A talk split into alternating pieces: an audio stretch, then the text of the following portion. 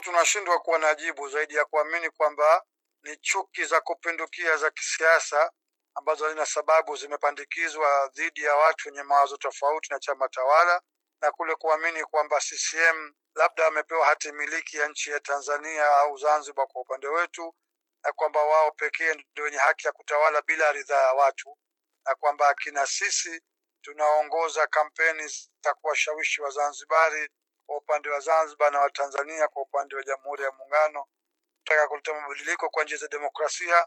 Tunaonekana kama vile ni maadui, labda ni mahaini ambao labda hukumu yetu ni kifo tu. Ndio maana tunafikiriwa kwamba tunaweza kupigwa kinyama na kishenzi, namna ambavyo tumefanyiwa katika kipindi kama hichi.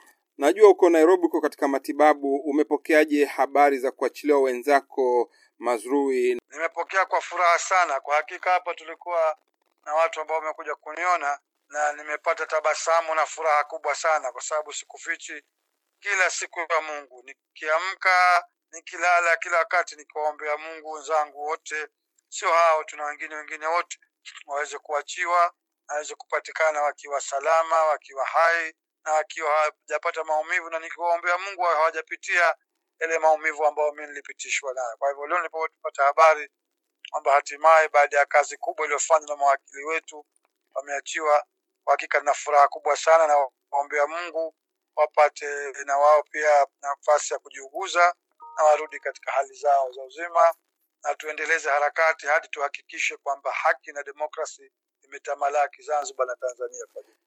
Kwa habari zinazopatikana zinazungumziwa ni kwamba kuna maswala ya upatanishi, maswala ya kurudia katiba, kuundwa serikali ya umoja wa kitaifa.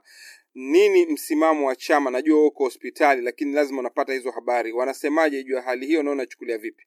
Labda watakuwa wameamua waendeleze tu uhuni wao wa kutojali kuheshimu katiba, lakini katiba ya Zanzibar iko wazi, hakuna khiari katika suala la uundwaji wa serikali.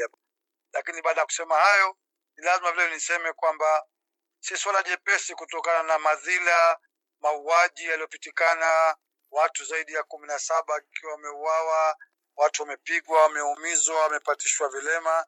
Kwa hivyo kuna machungu makubwa sana ambayo watu bila shaka watayatafakari kwamba wangependa kwenda katika serikali katika hali hiyo, hata kama katiba inaruhusu, huku ikiwa dhuluma kubwa sana imepitikana katika uchaguzi. Inajulikana kwamba matokeo ya uchaguzi uliotangazwa hayawakilishi hata chembe ya ukweli, na watawala wenyewe wanajua kwamba wamejiweka madarakani kwa mitutu ya bunduki, lakini hawakuchaguliwa na watu. Ambalo tulitafakari sisi kama chama, tulisema tunapaswa kutafakari maslahi mapana ya Zanzibar na hatima na mustakbali wake.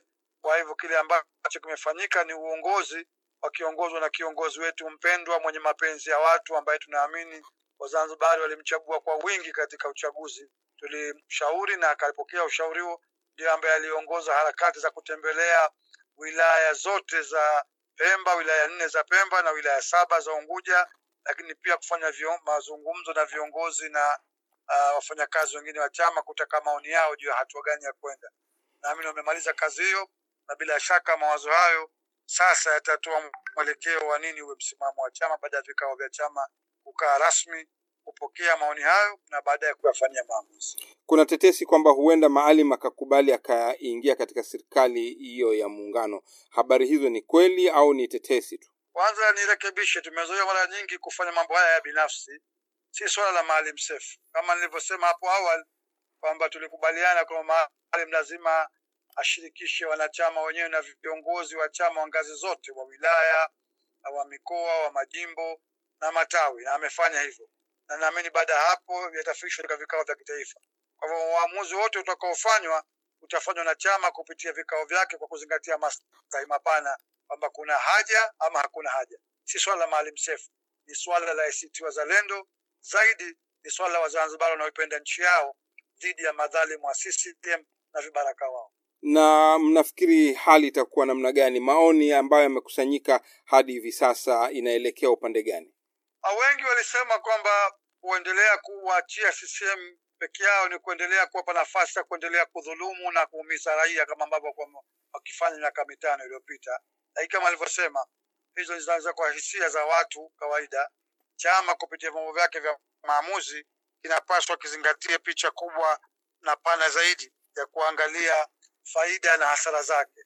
Naamini faida na hasara zitazingatiwa na baadaye maslahi mapana ya Wazanzibari yatazingatiwa katika hili, na sote tunajua kwamba Maalim Seif, sisi viongozi wenzake na chama cha ACT Wazalendo na wanachama kwa jumla wote hatuongozi na jingine lolote la binafsi kama walivyo wenzetu wa CCM ambao wao wanajali matumbo yao tu. Sisi siku zote tumezingatia maslahi mapana nchi yetu, hatima yake na mustakabali wa watu wake na mapenzi yao na maisha yao na yale ambayo yanawahusu kama wananchi wa Zanzibar. Na, na mumesema uko katika hali nzuri bora ya afya. Unafikiri kwa muda gani utabaki huko? Unatarajia kuondoka lini na hali yako itakuwa namna gani?